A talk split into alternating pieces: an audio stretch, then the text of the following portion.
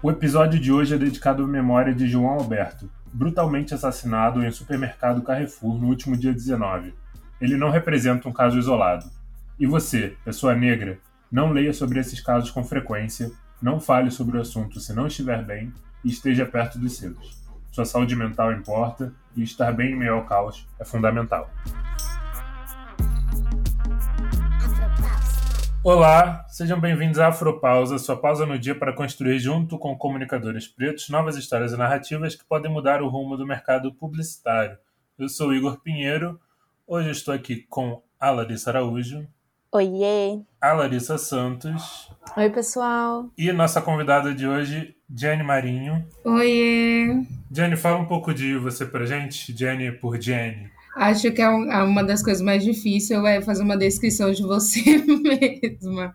Mas bora lá. Bom, meu nome é Jennifer Marinho, eu tenho 20 anos, sou quase uma publicitária, graças a Deus.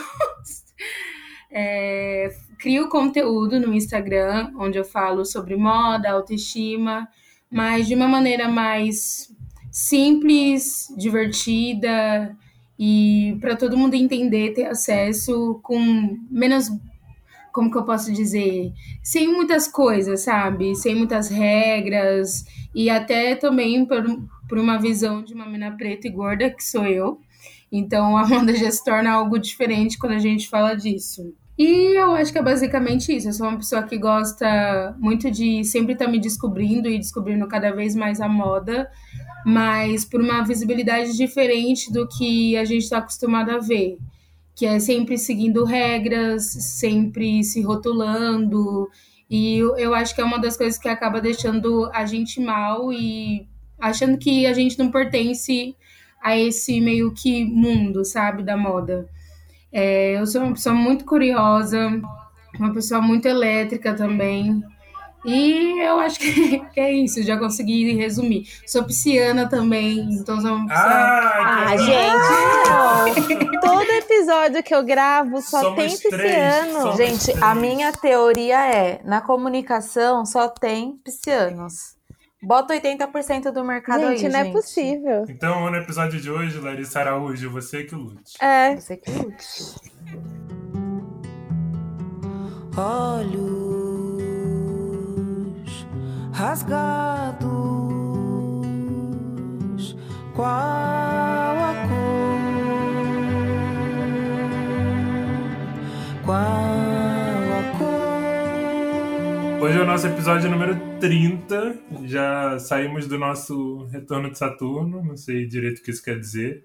E hoje a gente vai falar um pouco sobre estereótipos, né? Que eu acho que é um tema que que está meio que presente em todos os temas que a gente já falou aqui e de como as pessoas veem pessoas pretas e que as pessoas esperam né, de, de pessoas pretas. E a gente vai tentar é, associar isso um pouco mais com o campo da publicidade também, porque a gente está com saudade de, de falar mal de marca. E por muito tempo a gente não via né, pessoas negras em peças publicitárias, e quando aparecia era uma forma completamente estereotipada. Não que tenha mudado muito, mas é, a gente ainda vê bastante problemas na pesquisa para episódio, eu vi duas coisas que me chamaram muita atenção. Uma era uma campanha da Dove, que não era daqui do Brasil, eu acho, mas que era uma mulher negra com uma roupa marrom escura, assim. E aí, depois que ela usava o Dove, ela tirava a blusa, e quando ela tirava a blusa meio TikTok, assim, ela virava uma mulher branca com a roupa clara. Eu acho que tem uma problemática maior aí, amigo. Desculpa te cortar mas a, vinha é, carregado de alguma mensagem sobre melhora de alguma coisa. Tipo. Como se fosse uma limpeza, né? Uma, Isso, uma melhora, era alguma assim. coisa nesse sentido. é quanto agora. mais você usava o produto, mais limpo você ficava. É isso. E aí você ia tirando, tirando e tirando, e a última pessoa que aparecia na imagem, que era a pessoa mais limpa, tecnicamente pura, né? Abrindo muitas aspas aqui, era uma mulher asiática. Inclusive tem uma, uma campanha chinesa, né, de sabão em pó, eu acho, que era um cara negro, que a mulher enfia ele na máquina de lavar, Nossa, sim. um homem branco. Isso é meio clássico também. E aí tem uma, teve uma outra há pouco tempo aqui que eu achei também na pesquisa, da Perdigão, É, eu acho que era uma, alguma coisa de, de Peru, de Natal, alguma coisa assim, que eles mostram uma família negra e depois uma família branca. Na família negra você não vê a figura paterna, é um ambiente super humilde, eles com o discurso de que estão super agradecidos de ter o peru da Perdigão ali, porque nos outros natais eles não podiam imaginar como era isso. E aí quando você muda para a família branca, tem uma família com a, com a mesa completa, cheia de comida na mesa, uma sala enorme e tal, e outra campanha também que não faz tanto tempo. E a gente sabe que a publicidade influencia muito né, no nosso comportamento, até mesmo inconscientemente, talvez principalmente inconscientemente. Isso afeta tanto quem vê né, e, não é, e não é negro, que começa a entender e associar esses símbolos e signos e discursos, se torna algo meio que, entre aspas, natural para a pessoa. E para a gente também é muito brutal, porque, tipo, a gente não se vê em lugar nenhum, né? Em situação nenhuma quando a gente é atacado por um monte de peça publicitária desse tipo. Eu acho que isso, por exemplo, foi uma das um, um dos dezenas de fatores que me fizeram demorar para me enxergar como negro também, porque eu não, não via nada na tela e como eu tinha pele mais clara, eu não associava muita coisa a racismo e achava que estava tudo ótimo e não tinha nada de errado na TV e aí, com o passar do tempo, a gente vai vendo que não é bem assim como esse tipo de, de publicidade impacta a vida de vocês, impactou quando vocês giraram o, esse. Ai, qual é o nome da palavra? Chavinha? Quando chavinha. girou a chavinha na cabeça de vocês. mindset. Para essa... para essa situação, como vocês acham que impactou isso, tanto inconscientemente quanto conscientemente? Gente, o que eu vou falar agora é muito problemático. Mas eu tava conversando com uma pessoa que, que, tipo, com um amigo no domingo, e aí a gente tava falando sobre tranças, assim, né? E eu falei para ele que quando eu era mais nova, eu acho que eu já falei isso em algum episódio, mas quando eu era mais nova, as minhas tias, que elas são gêmeas, elas trançavam o meu cabelo da minha prima. E a representação que eu tinha, ou tipo, de uma pessoa trançada, era a Ferg, num clipe que ela tem. E eu achava que aquilo era aquilo, tipo, mulheres brancas de trança é o rolê. E aí, nossa, eu amava quando, tipo, eu e minha prima tava trançada e a gente, tipo, ficava balançando o cabelo todo trançado, as duas pretinhas bem escuras, né? Porque eu e minha prima somos negras de pele escura, vindo, vendo uma mulher branca usando trança, assim, mesmo sabendo de todo o rolê, porque a gente achava que aquilo era uma representatividade, assim, tipo, era a representação do que deveria ser, porque a única pessoa que tinha ali era ela, tipo, de uma Mas, mulher. Larissa, é porque você não via cores, você via pessoas. Ai, toda errada eu era, né? Então eu não via cores. Via... Na verdade, eu não via pessoas com cores. Eu só via ela. Acho que é essa questão, tipo, porque não tinha realmente, sabe? Isso eu acho extremamente problemático. Isso desde do rolê que eu até falo. Eu sempre falei no podcast, agora não mais, porque tenho uma narrativa diferente mas sobre, tipo, não ter bonecas pretas, por exemplo, porque no meu aniversário eu ganhei uma boneca muito parecida comigo, com um look igual, fiquei bem feliz. Mas eu acho que é sobre isso, assim, a gente não se vê representado em diversos momentos, e aí o que que você se sente, tipo, o que que você tem, sabe? Porque o que eu e minha prima tinha era a Ferg chacoalhando o cabelo naquele clipe, que eu nem lembro o nome, trançada. Olha a problemática disso. Tipo, olha a referência que eu tinha, sabe? Era uma mulher branca, totalmente diferente de, de mim, se apropriando de uma cultura que não é dela, era o que eu tinha como referência. Eu acho que, pessoalmente falando assim, tem uma coisa que o Igor falou que eu lembrei agora sobre essa. Quando você não se vê, você não, você não imagina, né? Tipo, a, a gente já falou um pouco sobre isso aqui também, sobre como a publicidade cria esse imagético. E se você não se vê, você acha que você é não pertencente daquele lugar. E aí tem uma coisa aí também que é muito engraçado, engraçado não, né? Bizarro, mas quando esses códigos são associados, né, códigos da, negri da negritude, majoritariamente a coisas ruins, né, coisas negativas, não necessariamente negativas, mas também é um lugar de do subalterno, né? Então, a mulher negra que está na televisão ou na novela, ela é empregada doméstica, ela é a babá. É, tem até aquela questão do babu que a gente falou uma vez sobre como todo, quase todos os personagens dele não tinham nome, era tipo negro mal encarado, traficante, sabe? É, e aí você se desassocia, você busca se desassociar desses códigos, né? É como se você olhasse para a TV e falar: "Nossa, mas tipo, se ser negro é isso, eu não quero ser negro". Eu acho que em virar a chave, eu consegui virar a chave só quando eu entrei numa faculdade e uma faculdade de comunicação e antes de eu entrar lá eu já tipo não me imaginava naquele lugar. Então eu sempre tinha a ideia de que, ai, ah, eu não posso estar lá porque é um lugar onde eu não vou me enxergar, porque não existem pessoas iguais a mim lá e que eu vou sofrer e entre tipo sempre olhando pro, pro lado ruim, sabe? E era o meu maior medo por entrar em uma faculdade. E quando eu entrei, foi basicamente tudo que eu falei. Tipo, eu não conseguia me enxergar naquele espaço por não ter pessoas iguais a mim, é, da minha cor, pessoas da mesma vivência que eu.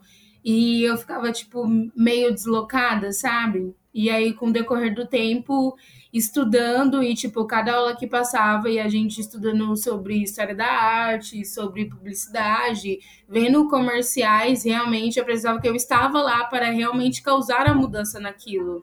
Então, que eu precisava, tipo, pertencer àquele lugar e talvez querem, tipo, infelizmente, passar por algumas coisas que eu não me sentisse confortável mas que futuramente iam ser necessárias para causar uma mudança, sabe? Tanto naquele espaço, que é um espaço totalmente pessoas da mesma bolha, com cheias de privilégio, e espaço de publicidade mesmo, porque era algo que eu sempre imaginava ser ocupado sempre pelo mesmo tipo de pessoa, fazendo sempre a mesma coisa. E eu realmente, tipo, sabe, comecei a enxergar totalmente diferente e dar de uma certa forma voz para aquilo com a minha voz, sabe? Então eu acho que eu virei a chavinha naquele momento. Foram momentos meio ruins, porque até eu conseguir, tipo, me alocar ali, tipo, me sentir confortável. Demorou muito, porque era uma sala basicamente de quase 40 pessoas e quatro pessoas negras. E ainda era, tipo, pessoas totalmente com vivências diferentes. Então, pessoas com muito privilégios e não se reconheciam e pessoas que sabiam por que estavam ali e, tipo, a vivência era totalmente diferente. Então, sabe, foi um meio altos e baixos e depois de muito tempo eu consegui me ver em espaços assim. Eu acho que essa questão do, do virar a chavinha também é um exercício, né? Porque é tipo sempre um novo exercício. Cada lugar, cada lugar que você entra, você tem que se recondicionar a entender que esse lugar também é para você, sabe? Então, Jenny, você falando da faculdade, eu lembrei muito disso. Tipo, eu sentia muito isso na faculdade. Quando eu entrei na agência, foi a mesma coisa. Tipo, sei lá, sobra um dinheirinho no fim do mês, você quer ir num restaurante mais bacana? É a mesma coisa. Então é sempre sobre se recondicionar a, acreditar que esse lugar de fato é para você, né? E é aquilo que a gente fala também de que por mais que quanto mais a gente ganha consciência racial, por mais que a gente tenha noção de tenha melhor noção de como é mais importante a gente se aceitar etc é mais difícil você começar a lembrar de tudo que você já passou, que foi por conta dessas situações também, né? Eu fiquei pensando muito nessa questão de virar a chavinha, e aí eu acho que para mim virou quando eu tive mais representatividade ao meu convívio de pessoas negras. Quando eu passei pela transição capilar, eu não tinha ninguém ao meu redor que já tinha passado pela transição. E aí, quando eu dizia sempre que eu ia cortar cabelo, as pessoas falavam que ele era lindo demais, que eu não podia cortar e que, tipo, ia ficar horrível, não sei o quê. E eu lembro que, tipo, esse foi um processo meu, assim, que eu passei muito sozinha, sabe? Eu não tive pessoas para me apoiar falando, nossa, seu cabelo tá bonito assim, ou, tipo, incentivando. Eu não tive isso. Porque também eu cortei, acho que de 2013 para 2014, ou 14 para 15, alguma coisa assim, há um, muito há um tempo atrás, né? Então não tinha tantas coisas, tantas pessoas assim com esse boom. Mesmo assim, eu fui nesse processo de tipo, tá, eu tô usando ele assim, eu vou me aceitar assim e vou seguir com ele assim porque eu quero conhecer o meu cabelo. Era muito mais esse ato de resistência.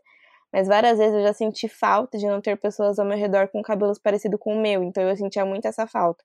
Quando eu comecei a ter mais pessoas pretas no meu convívio, foi quando eu me senti muito mais representada, assim.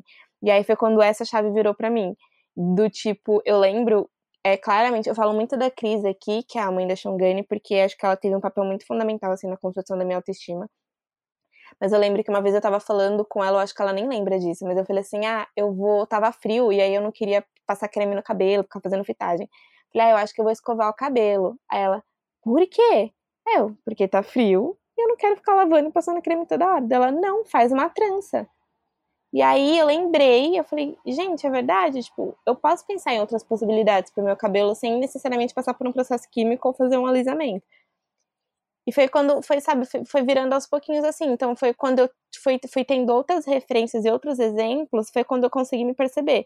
Acho que até em relação à moda, assim, tipo, a, eu tenho uns amigos que me conheceram antes de eu trabalhar na ateliê, eles falam que o meu guarda-roupa, ele era um antes de eu trabalhar na ateliê, e agora ele é outro, assim. Tem gente que fala que eu sou estilosa, eu falo que eu gosto só de combinar cores, e é muito fácil para mim, tipo, só combinar e usar. Mas eu acho que é sobre isso, assim, de eu, eu tinha um processo antes, eu era limitada através do que eu vi, do que eu achava que era para mim. E hoje eu sei que eu posso fazer as coisas que eu quiser, assim. Hoje eu vejo possibilidades. E aí, só pegando carona no que você disse, eu acho que isso de que a gente tá falando, né, estereótipo, quando você fala que quando você queria cortar o cabelo, as pessoas falam, falavam, ah, mas por que você vai cortar? Seu cabelo é muito bonito assim. Isso para mim entra no estereótipo, tipo, do que como que um negro tem que ter o cabelo, sabe? O que que é bonito? Exato. E aí tem até aquela questão de daquela besteira que muita gente mal informada fala, tipo, ah, então negro loiro é apropriação cultural. Sei lá. Mas eu acho que é sobre isso, sabe? Tipo, é exatamente o que você falou. É como se tivesse uma linha limite de até onde uma pessoa negra pode ir, sabe? Tipo, ah, não, uma pessoa negra com o cabelo, ela pode ir até aqui. Em relação à roupa, ela pode ir até aqui. Então é sempre sobre essas caixinhas, sabe? Você nunca pode sair de dentro da caixinha do que é esperado que uma pessoa negra seja. E aí isso tá relacionado também até à música, né? Tipo, como assim você é negro e você não gosta de pagode? Como assim? Tipo, como você gente, não samba? Exato. Eu já estive em roda de conversa que a pessoa começou a falar, tipo, ah, mas é. Não lembro exatamente sobre o que era, mas era relacionado a rap. Aí começou a falar, ah, porque no rap fazem não sei o que, não sei o que, não sei o que. E aí olharam para mim e falaram: Você sabia disso? Não, não, não sei não, porque eu precisava saber disso. Exato. E é, é foda isso. Já é... te recriminando, né? Tipo, eu imagino que você não saiba, isso é um crime. Exato. É, e essa pessoa não era, não era negra, obviamente. Ah. Eu lembrei de duas coisas. Primeiro que tem um episódio de Todo Mundo Deu o Chris, que o menino pega e fala assim pra ele, mas você é negro e você não sabe isso aqui dele. E você é asiático, você gosta de arroz? É tipo, é muito sobre isso, assim, do tipo de arroz específico. Mas eu também me lembrei de um vídeo que acho que deu uma viralizadinha, assim, no Instagram do Tássio Santos, que é sobre isso também. Eu tô lendo, eu tava lendo um livro que eu gosto muito, e eu uso ele como, tipo, um livro de, de consultoria, assim, tanto pra estética e eu acho que sobre o tema que a gente tá falando, que é o mito da beleza no Brasil. Não vou falar mais muito sobre ele, sobre a autora, porque ela é uma pessoa branca, que a gente só indica pessoas negras, mas ele é um livro bem completo, assim, sobre, tipo, o que que é, o que que é o ser bonito. E aí fala que antigamente os corpos magros, eles não eram um padrão de beleza.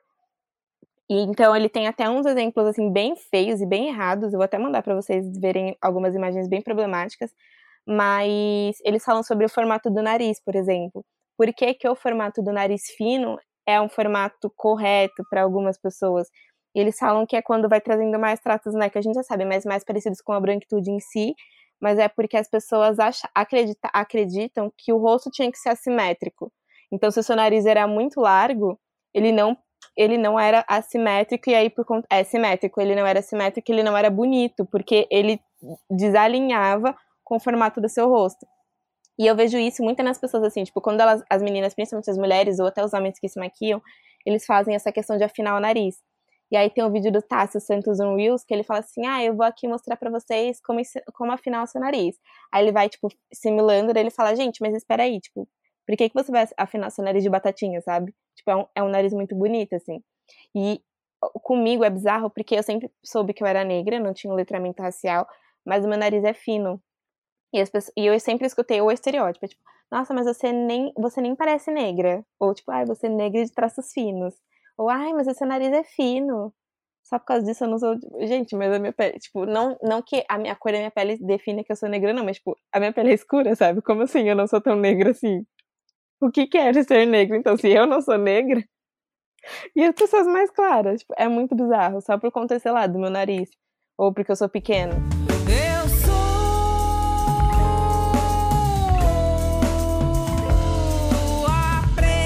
que tu come, não.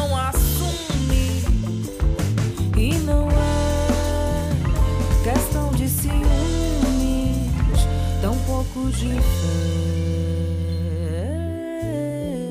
E aí é engraçado também que, tipo, essas questões começaram a ser mais discutidas atualmente, aí começaram a aparecer nossos bons aliados. Só Os que aí tem uma, Os brancolegas. Os brancolegas, isso, os brancolegas. E aí tem umas marcas que parecem que.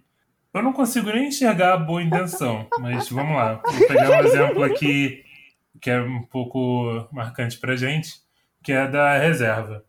Reserva é uma marca que já tem um histórico de, de campanhas problemáticas, não só em questão racial, mas machista também, né?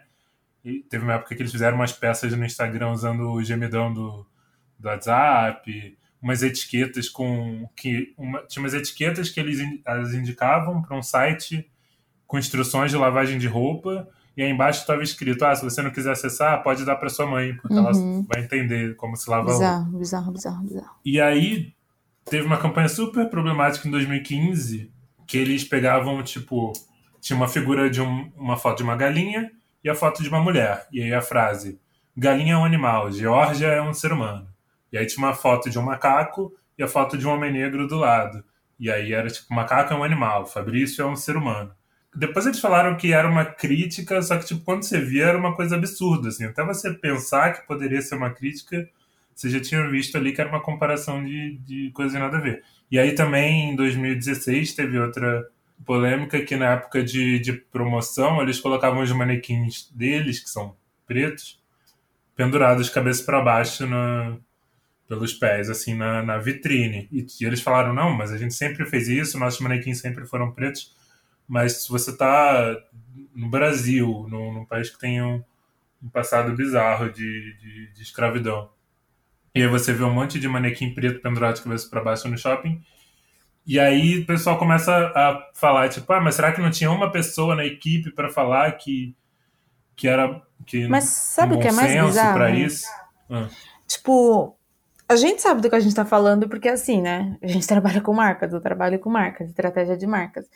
E aí, se fosse qualquer, qualquer campanha que você vai fazer, você vai levar em, em consideração o contexto do país. Tipo, for fazer uma estratégia de lançamento de uma mesma marca que está em vários países, tipo, você vai levar em consideração o contexto. Por que não levar em consideração o contexto social nesse sentido? Tipo, gente, esse tipo de coisa não cabe no Brasil por conta do histórico do país. Mas eu não sei se é tipo. se é só bom senso, sabe? Que, tipo, para além de ter pessoas negras nas equipes, assim, que é uma coisa que a gente já falou muito aqui e é meio que básica. Até onde vocês acham que é, é bom senso? Até que ponto vocês acham que aposta na polêmica para fazer uma campanha desse tipo, né? Porque também existe publicidade negativa meio que reversa, né? De você acabar falando sobre a marca mesmo que mal e isso funciona bastante. Racismo reverso não existe, mas a publicidade sim. É, eu, uma coisa que eu lembrei enquanto você estava falando, amigo da reserva, é que a Benetton, eu acho que é, todo mundo estudou. Eu acho que a gente teve uma aula de racismo na, na escola de comunicação que era sobre as campanhas da Benetton. Que era tipo o padre beijando. Você nunca viu nenhuma campanha da Benetton? Era tipo o padre beijando uma outra pessoa. E aí tem uma foto que é muito problemática, que é tipo, são duas crianças, uma, uma preta e uma branca, e a branca tá vista como um anjinho, e a preta, como o cabelo é crespo, a pessoa moldou o cabelo para ficar tipo dois chifrinhos, assim. E é essa campanha. E é um fotógrafo que falava que ele queria causar polêmicas, assim, tipo, por isso que ele colocava figuras religiosas se relacionando, ou de qualquer outro tipo. Só que aí entra numa questão de até onde você quer gerar uma polêmica, sabe? Porque nesse caso, por exemplo, é uma campanha racista. A Benetton, ela nunca, nunca fez nada, tipo, de, de, com isso, assim. Mas eu lembro que foi, tipo, a única, a única aula de racismo que eu tive na universidade, assim. Tipo, ah, isso aqui é problemático. E aí eles sempre mostram essas campanhas de, tipo, olha, isso não se faz, mas é como se fosse algo muito distante ou extremamente problemático pra gente ver. Que é, tipo, a, o anjinho e o diabinho, assim, que é o estereótipo. Mas não, sabe? A gente vê desde questões de, tipo, dos manequins pretos serem pendurados de cabeça para baixo, isso num shopping, e ninguém se movimenta, ninguém fala nada, até esses tipos de campanhas. E aí entra numa questão de, tipo, a gente trabalha com comunicação e a gente tem um olhar, principalmente das pessoas negras, muito afiado para as coisas. A gente sabe o que, que é. A gente vai olhar. Eu, por exemplo, esses dias, não sei o que eu tava conversando. Acho que o ano passado. Tava conversando com uma gestora que eu tive. E aí ela falou assim pra mim: ah, vê se isso daqui é apropriação cultural. Eu bati o olho. A primeira palavra que saiu da minha cabeça foi apropriação. Tipo, foi automático. Eu sei que pessoas, as pessoas que não trabalham com comunicação não vão entender da mesma forma. Mas eu acho que a gente tem que parar de achar que as pessoas são burras. Eu acho que a comunicação, ela tem, às vezes, algumas fases tipo, ai, mas ninguém vai perceber isso, ninguém vai notar que isso aqui é problemático. E as pessoas notam, sabe? Tipo, não subestime as pessoas negras, assim. Eu vejo principalmente quando rolou com a Colgate, que botaram todas as botaram uma pessoa negra, mas ela era de pele clara. E aí entra um burburinho de, tipo, pessoas negras não, não escovam dente, Colgate, tipo, pessoas negras de pele escura não escovam os dentes, ou vocês só colocaram uma pessoa branca ali feita de propósito. Então, tipo, não subestime a população brasileira, sabe? Porque o IBGE mesmo, ele está apontando que o ano que vem, pessoas declaradas negras, elas vão ser 70%. Então, mano, não, negli não negligencia a maior parte da população brasileira, sabe? Tipo, não acha que a gente é burro, que a gente não vai entender o que está acontecendo. Porque acho que depois de todos esses movimentos e tudo que aconteceu, principalmente em 2020, com a morte de George Floyd, do João e tudo, até essa recente que aconteceu, a gente tá vendo que as pessoas estão se movimentando. Então, tipo, não subestime a gente. Eu acho que falta pessoa, eu acho que tá faltando no mercado entender isso, tipo, ninguém aqui é besta. Eu acho que, tipo, mais do que é, existir pessoas negras em, nesses tipos de espaço, são pessoas não negras, tipo, pesquisarem realmente, sabe? Porque não é só você colocar uma pessoa negra lá que ela vai servir de, tipo, Google, dicionário ou qualquer coisa do tipo para ficar corrigindo seus erros, até porque né, não é para isso que a gente estuda, se especializa e gasta rios de dinheiro. Então, tipo, existem milhões de pesquisas, é, milhões de livros, doc documentários, é, diversas coisas para as pessoas se, se buscarem, sabe? Realmente pesquisarem e parece que as pessoas têm muita preguiça é, de ir atrás das coisas, de se informar realmente sobre o assunto, de estar por dentro daquilo, mas elas acham que, tipo, ah, não, vou fazer o mais fácil, contratar uma pessoa negra aqui, colocar ela aqui e servir como pilastra, até também para a imagem da minha marca, né? Porque eu não sou uma marca racista, eu não sou uma, uma empresa racista, porque eu tenho um funcionário negro. E ele é muito bem tratado aqui. Então as pessoas usam. Ele, com, ele revisa as coisas que eu faço. Como que, né? Sim.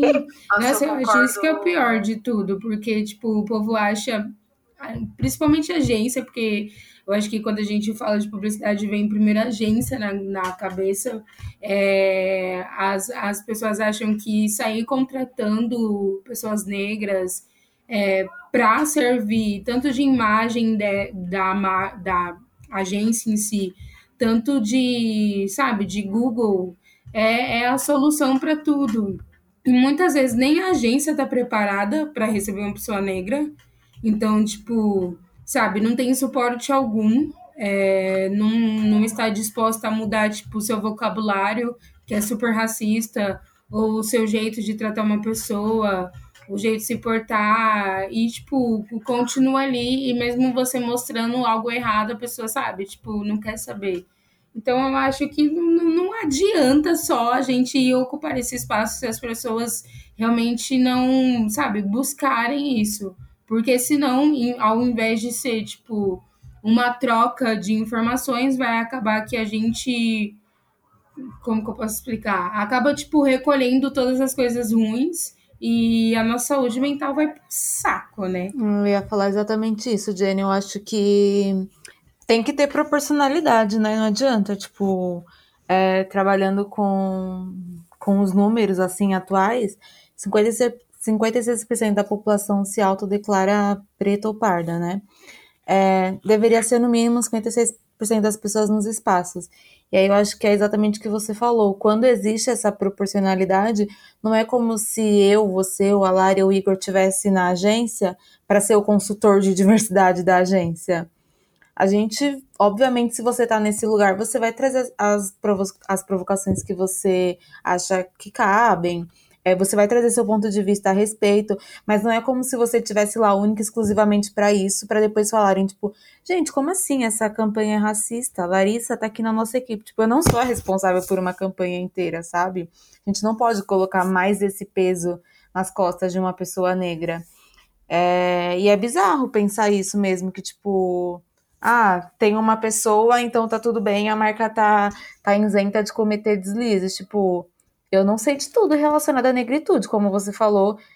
Eu sou comunicadora, eu estudei comunicação, tipo, eu não estudei relações raciais no Brasil. Tipo, eu leio sobre porque eu gosto, porque é um assunto que me interessa, mas eu não sou apta a falar, ah, acho que deu pra entender. Não, eu acho que. Não, amiga, é isso. Assim, eu, um exemplo de, disso. Eu trabalho na, em outra agência atualmente, ele não junto com vocês, e a gente estava fazendo uma campanha sobre ancestralidade, por exemplo. E aí, nessa campanha, que é sobre, tipo, Novembro Negro, a gente estava conversando sobre como coisas representam e tem um significado, assim, para cada um. E aí, é, tipo, eu falei, olha, a ancestralidade para minha família funciona assim, para outra pessoa funciona assim, não sei o quê. Pra gente chegar no consenso, eu falei, gente, o que eu disser, por exemplo, de histórias que eu sei sobre o período da escravidão, não significa que eles são 100% desse jeito e que aconteceram dessa forma, porque foi escutado de, de, de, geração em geração. Então, por que, que a gente não traz uma pessoa que realmente estudou para isso, sabe? Porque, tipo, eu não tô aqui para trazer a história, para explicar exatamente o que acontece.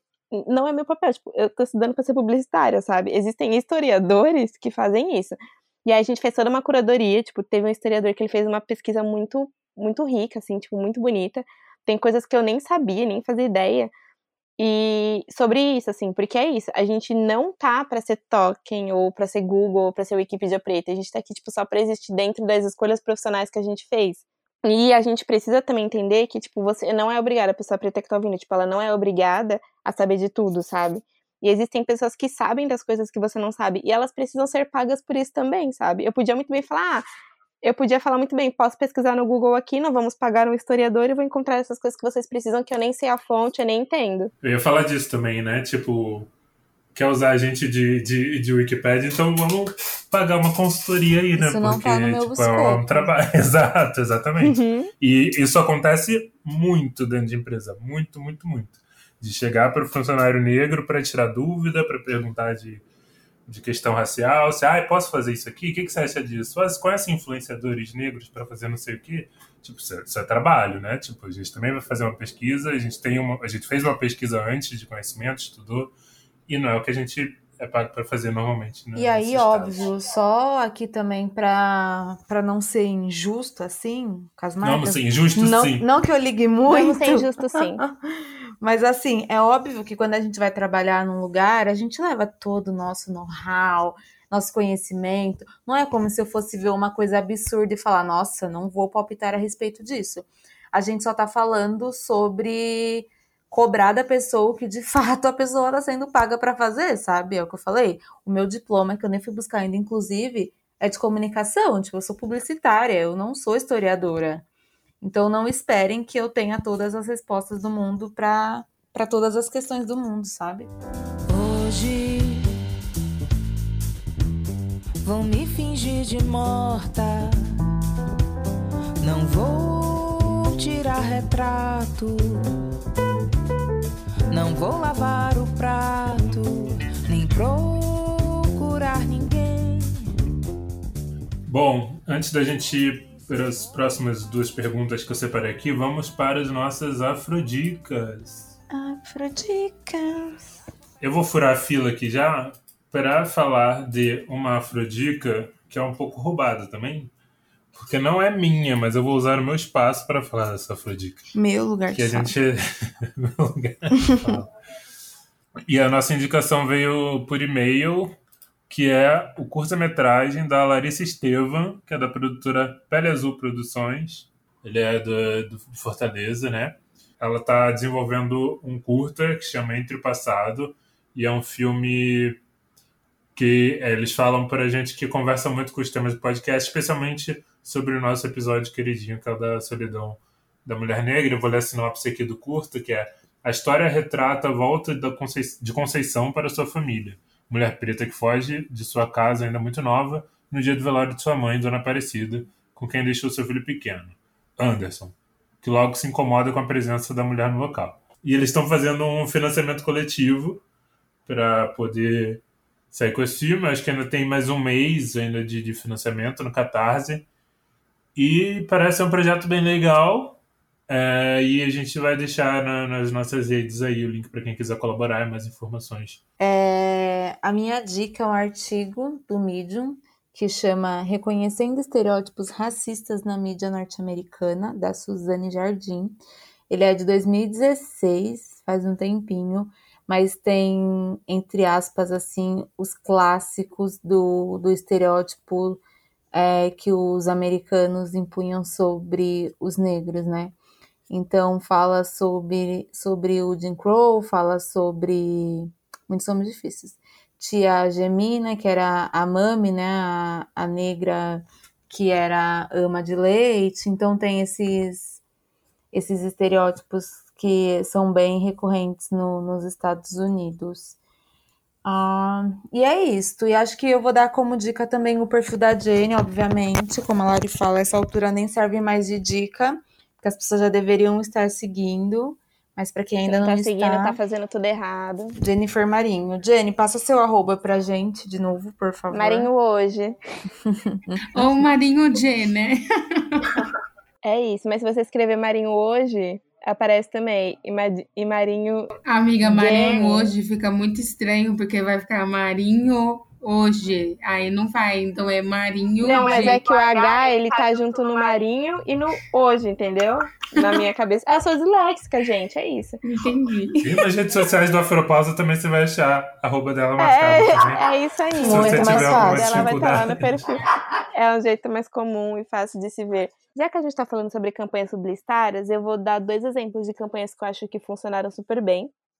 Dois biscoitos para publicidade, que são para as pessoas pretas que atuaram nesse- nessas campanhas, porque eu sei que teve, acompanhei algumas em detalhes. A primeira foi da Avon, nossa, essa é minha cor, essa é minha cor, né? Uhum. Eu participei Essa é também, minha hein? Me cor. dá esse biscoito aí. Que participamos nós três aqui dessa campanha, nós quatro, o Igor deve ter feito alguma coisa provavelmente, porque ele faz tudo. Que nós participamos da campanha, assim, eu não trabalho mais na agência, mas eu participei por ela, assim, eu me emocionei desde o começo, porque eu vi que realmente era uma campanha que fazia sentido pra mim. E a que eu já citei aqui como exemplo, né, a do Google, ele traz uma representação histórica que não foi retratada, assim, tipo, ele, ele conta algumas coisas que gente- às vezes a gente nem fazia ideia, sabe?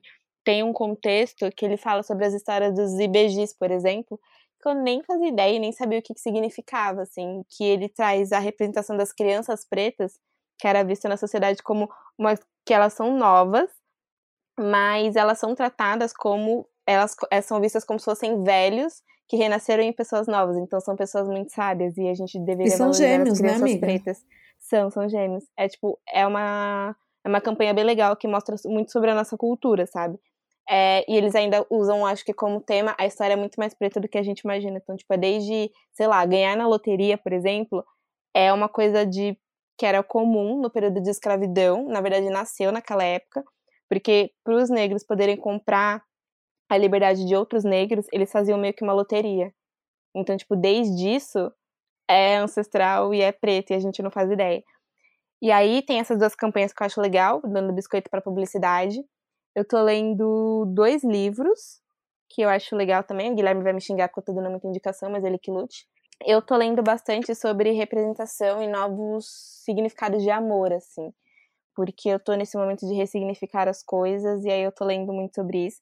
E aí, esse, recentemente, nesse final de semana, eu descobri um livro. Na verdade, a Larissa falou do livro, mas eu já tinha visto ele em alguns lugares. E aí eu comecei a pesquisar, porque a gente tem um grupo do Telegram onde a galera mandou alguns livros que estavam disponíveis pelo Kindle. E aí eu assisti uma live e a pessoa falou desse livro também. Eu falei, nossa, acho que será que tem nessa lista? Daí eu abri a lista e li o livro. Aí eu falei, ah, é esse mesmo, vou baixar. Baixei e li, tô amando. Ele chama Porque Amamos. Ele fala sobre a representação do amor, assim, né? E como às vezes a gente tem muito um estereótipo na cabeça ele não é desse jeito. Ele fala sobre amor próprio, ele fala sobre cumplicidade, sobre várias formas de amar, né? Não só, tipo, como a gente já vê normalmente no relacionamento monogâmico. Ele dá exemplos também de orixás e ancestralidade preta, que eu acho bem legal. O autor, é Renato Nogueira. Ele é um. Amiga, você viu que ele é belíssimo, ele tem muita cara de uma pessoa muito inteligente. Sabe o que eu acho muito legal nesse livro culto. também, amiga? Só fazendo um parênteses aí na sua indicação, que é sobre o ponto de vista da filosofia e, como a Lari falou, em diferentes culturas. Então, como o amor é encarado em, em diferentes culturas, é, é muito legal isso. Sim, e como a gente, às vezes a gente espera, idealiza um relacionamento, ele é um relacionamento comum, assim, no final ele é só um relacionamento comum. Eu gosto muito desse, desse livro. E aí ele fala sobre religiões também, então, tipo, ele fala sobre o relacionamento amoroso de religiões de matriz africana, mas ele também fala sobre, tipo, Adão e Eva, então é um livro bem legal para se ler e para você repensar também sobre amor. Acho que é importante. E aí o outro livro que eu vou indicar, na verdade, ele é um HQ. Fui influenciada digitalmente pela Ana Paula Chongani, que é o HQ da Angela Davis. Gente, esse HQ é lindo. Ele conta, tipo, a história dela, assim, no modo geral, sabe? Tipo, desde a infância até onde ela chegou, onde, tipo, ela chegou e ela ser um ícone e ter tanta representação, assim. E mostra que desde quando ela era criança, ela já tinha comportamentos e atitudes assim. Tipo, mostra que ela pegava. é, acho que é ela, se eu não me engano. Tem uma história que conta na HQ que ela pegava dinheiro pra ajudar um, um amigo dela na escola que não tinha dinheiro. Tipo, não tinha dinheiro pra comer, assim. Então era desde, tipo, pequenas. É aquela pessoa ativista desde as pequenas coisas, assim. Então eu acho que a, a, o HQ da Angela E Davis. pra quem e para quem curte desenho também é muito legal porque tipo a cada fase muda, né, o estilo de desenho, muda o traço. Muda! É muito legal isso. Ele tem um trechinho escrito pela Djamila. Nossa, os dois, o Porque Amamos também. O prefácio é feito pela Djamila. Mas é da editora Agir, tá? Acho que são essas as minhas quatro dicas, Guilherme Lute. Ah, e quem quiser o link do livro Porque Amamos, isso se você estiver ainda no mês de novembro de 2020, manda uma mensagem no Telegram ou no Instagram do Afropausa que a gente manda o link, porque tem vários PDFs, vários livros disponíveis de graça no Kindle. É, bom, como eu falo sobre moda e principalmente sobre uma visibilidade diferente de moda, é, eu queria indicar um livro que é Use a Moda a Seu Favor, que é da Carla Lemos, mais conhecido como Modices, que é uma influenciadora, uma blogueira, uma feminista e negra, né? E ela fala sobre várias coisas, inclusive moda, mas de um jeito um pouco mais diferente que a gente tá habituado a sempre ver, escutar e assistir. E é muito legal.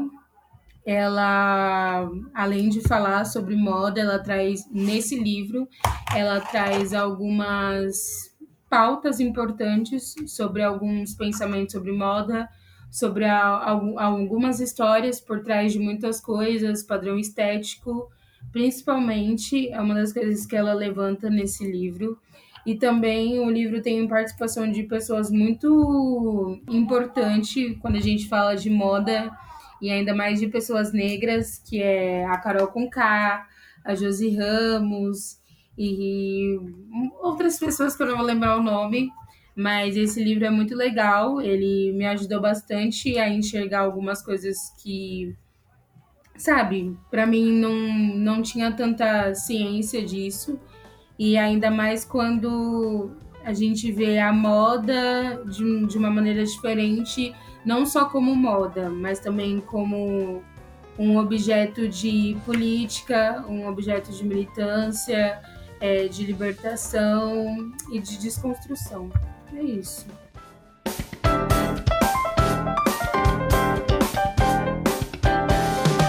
E aí tem uma coisa que me incomoda muito, é, e aí eu acho que isso acontece até hoje pra caramba, e a gente já falou algumas vezes aqui também, que é o pedido de desculpas, né? Pós-cancelamento. E eu vejo sempre duas situações, assim, geralmente atreladas. Primeiro é desculpa para quem se sentiu ofendido, que é o que eu já falei aqui também, que tira a culpa, né, de quem fez a merda, falando que não teve a intenção. Sendo que, né, tipo, 2020 não, não acha que uma marca grande, com equipe voltada para isso, pode falar que é apenas falta de intenção, né? Que, ah, não tive intenção. E outro problema é que às vezes isso acaba não mudando, né? A gente comentou aqui uma vez já, acho que foi no final do ano passado, que teve a campanha do Banco do Brasil, né? Que trazia bastante tema de, de juventude, diversidade, que foi tirada do ar pelo nosso presidente Bolsonaro, infeliz. E em, e em resposta, o Burger King fez um recrutamento com vários posts pedindo que pessoas pertencentes né, de grupos minorizados participassem de, de uma possível campanha deles no futuro. Que eu até agora eu não sei se saiu essa campanha, se rolou alguma coisa do tipo. E assim, a gente sabe que o Burger King está sempre envolvido em campanha de diversidade, principalmente com temática LGBT, né? O, acho que eles patrocinam o evento, volta e meia eles estão patrocinando a parada. Mas não tem como não achar que, que entre aspas, quiseram surfar na onda da, da, polêmica e em questões raciais. E eu não lembro da marca fazendo nada muito relevante nesse sentido racial também. E a gente sabe que quem trabalha nas lanchonetes geralmente são quem, né? Pessoas periféricas, com baixa escolaridade, número alto de, de pessoas negras. Eu queria saber de vocês como é que vocês acham que a gente pode lidar com essas marcas e analisar essas armadilhas, assim, né? Pesquisa, continuar cobrando, como é que vocês veem isso? É, eu acho que é bem o que a gente falou até no episódio de política, né? Tipo, acho que é acompanhar, não tem o que ser feito.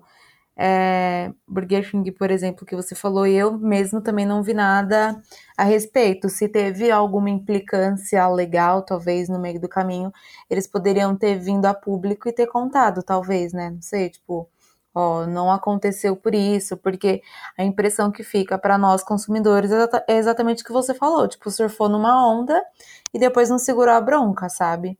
É, eu sempre vejo muita coisa legal voltada à criatividade do Burger King, mas nada assim para a questão racial, até o que você falou, né? Eu vejo muito questado voltado à questão LGBT+, que é importantíssimo.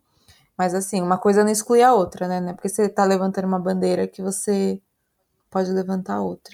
Eu ia falar exatamente isso. Eles fizeram uma campanha bem legal de no mês de junho, que é quem lacra não lucra, porque é o que as pessoas usam, mas é tipo literalmente que quem lacra não lucra. E aí eles destinaram todo o dinheiro que eles lucraram no mês de junho pro, acho que foi para Casa 1 ou foram para instituições onde abrigam pessoas que foram expulsas de casa assim por sua orientação. Eu não cancelo marcas, mas eu acho que às vezes a gente precisa ensiná-las que esse posicionamento é errado. Eu acho que a cobrança é importante, sabe? Porque eu acho que o cancelar, na verdade, ele deveria ser uma coisa do tipo, olha, você tá errando aqui, vamos aprender o que você deveria fazer e a pessoa fazer correto. Porque, por exemplo, no caso do Carrefour, eu vi uma matéria, acho que foi no meio mensagem hoje de manhã, e aí a foto que tava de divulgação no Instagram era que, tipo, o chefe da RH e o CEO estavam se posicionando para resolver essas questões que é um problema racial que eles têm ali. Só que aí o chefe da RH é uma pessoa branca, branquíssima, e o CEO é uma branca, branquíssima igualzinho. Inclusive, deve ser parentes, porque as pessoas são muito parecidas. E aí, eles estão doando o dinheiro todo que eles receberam no dia 20 de novembro para instituições que falem sobre, a, sobre questões raciais. Só que a gente sabe que eles tiveram uma grande perda em relação a valores e prejudiciais até nos espaços deles, assim, no dia 20. Porque as pessoas se revoltaram, e com razão. E teve, tipo, teve lugar que foi destruído, teve lugar que, tipo. Então eles não tiveram um lucro significativo, sabe? Então o que, que vai ser doado para essa causa realmente? Eu acho que a gente precisa refletir a fundo, assim, para onde vai tudo isso. Então, mas aí tem, tipo, uma coisa que eu fico pensando que realmente me incomoda é que algumas marcas só se posicionam quando toca no, na ferida delas, né? Então, tipo assim, ai, ah, perdi clientes, vou aqui me posicionar, ou sei lá, tão me, tão, estão me cobrando, vou me posicionar também. E não, tipo, é uma coisa espontânea que realmente vem da marca, sabe? Tipo, estou fazendo isso porque quero, e estou fazendo, é, tipo, levantando essa pauta porque acho necessário. E tem marca que, tipo, só se usa de datas é, sobre, sobre essas pautas para levantar esse assunto somente nessa data. E nunca o ano todo. Tipo, eu vejo várias marcas fazendo isso e até, tipo, marcas de roupa também, que levantam essas pautas só em um dia específico. Mas, por exemplo, você vai entrar no perfil de marca X, não tem uma modelo negra, não tem uma modelo gorda, não tem uma modelo trans, tipo, sabe? Você não se encontra ali, mas calma aí, no dia 20 eu vou levantar essa pauta aqui. É, aí em tal mês eu vou falar sobre diversidade, sabe? Não, ali eu, na, na Paulista eu vou estar tá também, vou ser patrocinador, mas tá. E aí, o resto do ano, sabe? Eu acho que Tipo, as marcas realmente têm que se posicionar por, por uma questão delas, sabe? E não só quando toca na ferida, realmente, quando elas estão perdendo. Porque isso é uma coisa que realmente me incomoda um pouco. Eu ia boicotar uma marca, mas eu não vou poder, porque eu fui conferir. A Calvin Klein, é, ah, ela tá fazendo certo. A Calvin Klein teve um ano que ela trocou os outdoors e colocou, tipo, mulheres negras e gordas, e teve até uma mulher trans, gorda, preta. Teve a Pablo Vittar, que tava na campanha, e aí eu fiquei pensando, eu falei, ah, acho que provavelmente, tipo, as campanhas devem ser assim, e quando você vê o squad, por exemplo, os influenciadores deles, ou o feed, é branco branquíssimo. E, gente, não, o feed tá preto. Eu não sei se é porque é novembro. É, capaz, amiga. Mas eu tô olhando até nas menções. Amigo, mas eu tô olhando as menções. Tem gente preta assim. Falando em marcas que estão fazendo certo, vou puxar o gancho para nossa reta final aqui. Que apesar de tudo que a gente falou, e a gente adorar cancelar as marcas, a gente tem marcas que estão mudando bastante seu posicionamento. A gente falou de algumas aqui nas Afrodicas, né? e trazendo a pauta racial para frente. Queria saber de vocês quem vocês acham que tem se destacado nesse sentido, que indicação vocês dão nesse sentido. A Avon tem feito trabalho legal, né, como a gente falou. A Olímpicos recentemente contratou a Isa como diretora criativa. Espero que não seja só para falar, ó, temos uma mulher negra aqui pra, na, na frente.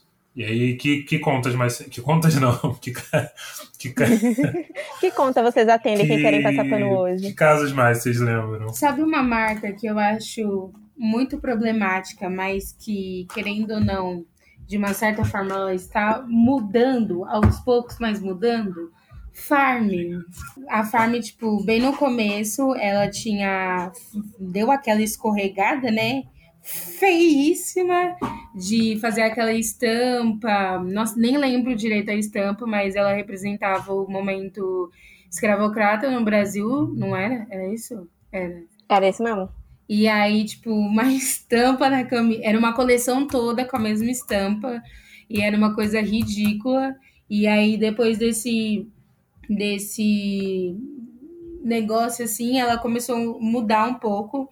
Mas eu fico meio assim, é, tipo, até pensando, porque querendo ou não, é uma marca que, tipo, nasceu no Rio de Janeiro e nasceu por pessoas, tipo, é, da mesma bolha. Então, uma mulher branca, de alta classe social e de uma idade um pouco, né? Maior assim, mas assim, eu tenho olhado que, tipo, depois de um tempo, ela tem mexido um pouco, só que eu acho que ainda falta dar uma mexidona, porque tem muitas coisas para melhorar, é, principalmente quando a gente fala de inclusão, é, estereótipos e etc. A gente também fala de se sentir confortável, não só pela nossa cor, mas também pelo nosso tamanho, né? Então, tipo assim, a gente entra numa loja e não consegue comprar uma roupa por exemplo, não porque a gente não tem dinheiro, mas porque não tem o nosso tamanho. E é uma coisa que, tipo, incomoda muito. E aí, em vez da marca se ajustar ao, né, ao diferente tipo de corpos, ela é as pessoas que se ajustam à marca. Então, tipo assim, a marca faz uma peça até o G, faz peças até o G, mas são peças oversize, tá? Mas e aí, né? Tipo, e as outras pessoas que usam tamanhos maiores? Inclusive, amado, se sua marca vai até o GG e você fala que sua marca é para todos os corpos, ela não é. Mas tudo bem. Não, tudo bem não, fala aí. não tá tudo bem não. Tem a questão do preço também, né? Nossa, eu vejo sim. costuma ser mais caro, né, os produtos. E aí fica uma pergunta, né? Tipo, a moda é acessível para quem, né?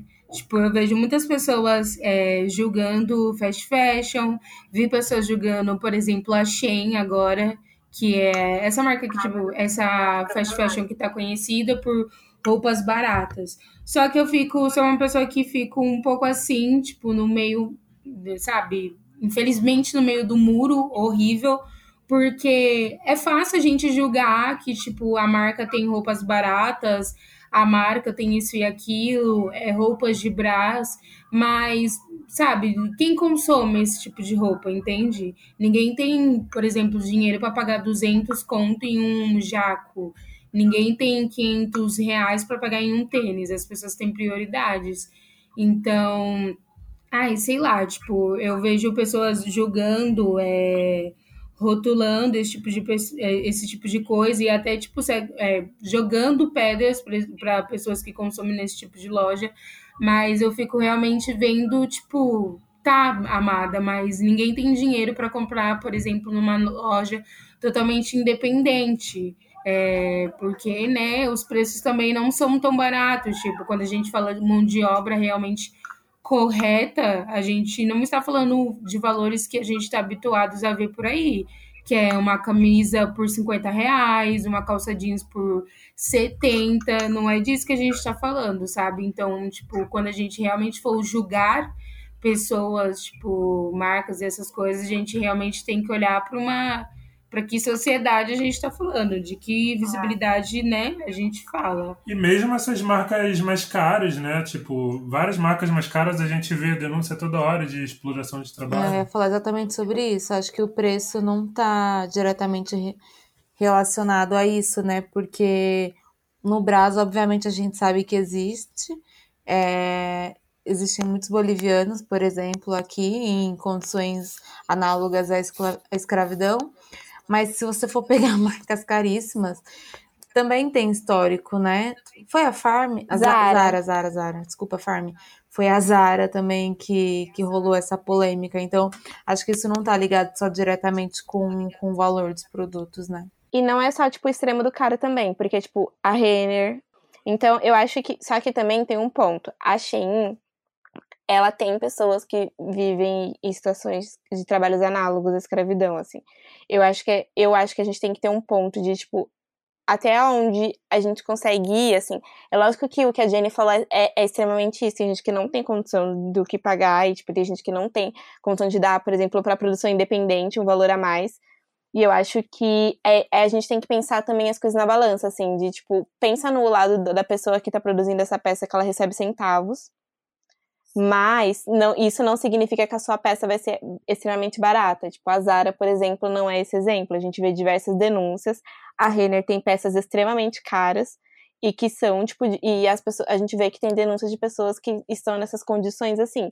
Mas uma coisa que eu tava que eu fiquei pensando esses dias e que na verdade eu tava conversando com uma pessoa foi que tipo, a Shongani, a Cris, ela faz os tamanhos dela, assim. Ela escolhe a medida dela. Então, por exemplo, o meu tinha, porque ela sempre fez tamanhos grandes. E aí, como eu queria usar, ela acabou adaptando, tipo, pro meu tamanho, porque eu sou também a pessoa pequena, minúscula. Mas uma coisa que eu percebi é que quando as pessoas chegavam lá, tipo, as mulheres gordas, por exemplo, elas falavam, ah, tem o tamanho grande? Deu, tem, porque, tipo, sempre teve.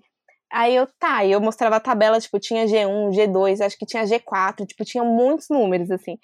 E aí as pessoas, elas sempre iam para os tamanhos maiores. E eu sabia que o tamanho maior não era o tamanho daquela, daquele, daquela pessoa.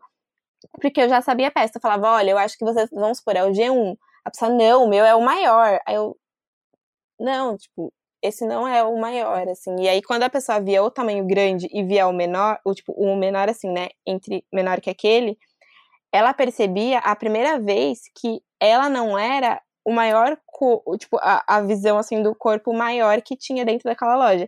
E as mensagens que a gente recebeu do tipo, foi a primeira vez que o meu tamanho, que é, sei lá, visto como um GG, não era o maior tamanho, sabe? Existem pessoas com corpos maiores e existe uma marca que olha para corpos maiores e que não era um valor absurdamente de cara e não era diferente do valor com corpos menores, assim, porque, tipo, eu pagava o mesmo preço num biquíni. E tem a questão da adaptação, né, Lari? Você falou que a pessoa chegava e falava, tipo, o que tem G? Não é, por exemplo, eu quero essa peça, tem um G?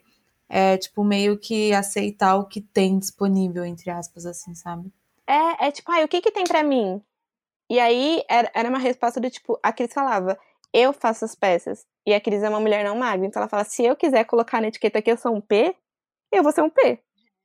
Porque o que, que é que define essa tabela de medida, sabe? Por que ela falou, se eu quiser ser um P, eu sou um P. E aí, inclusive, tipo, eu acho que a Cris, se eu não me engano, ela se veste como um M no, na Shongani.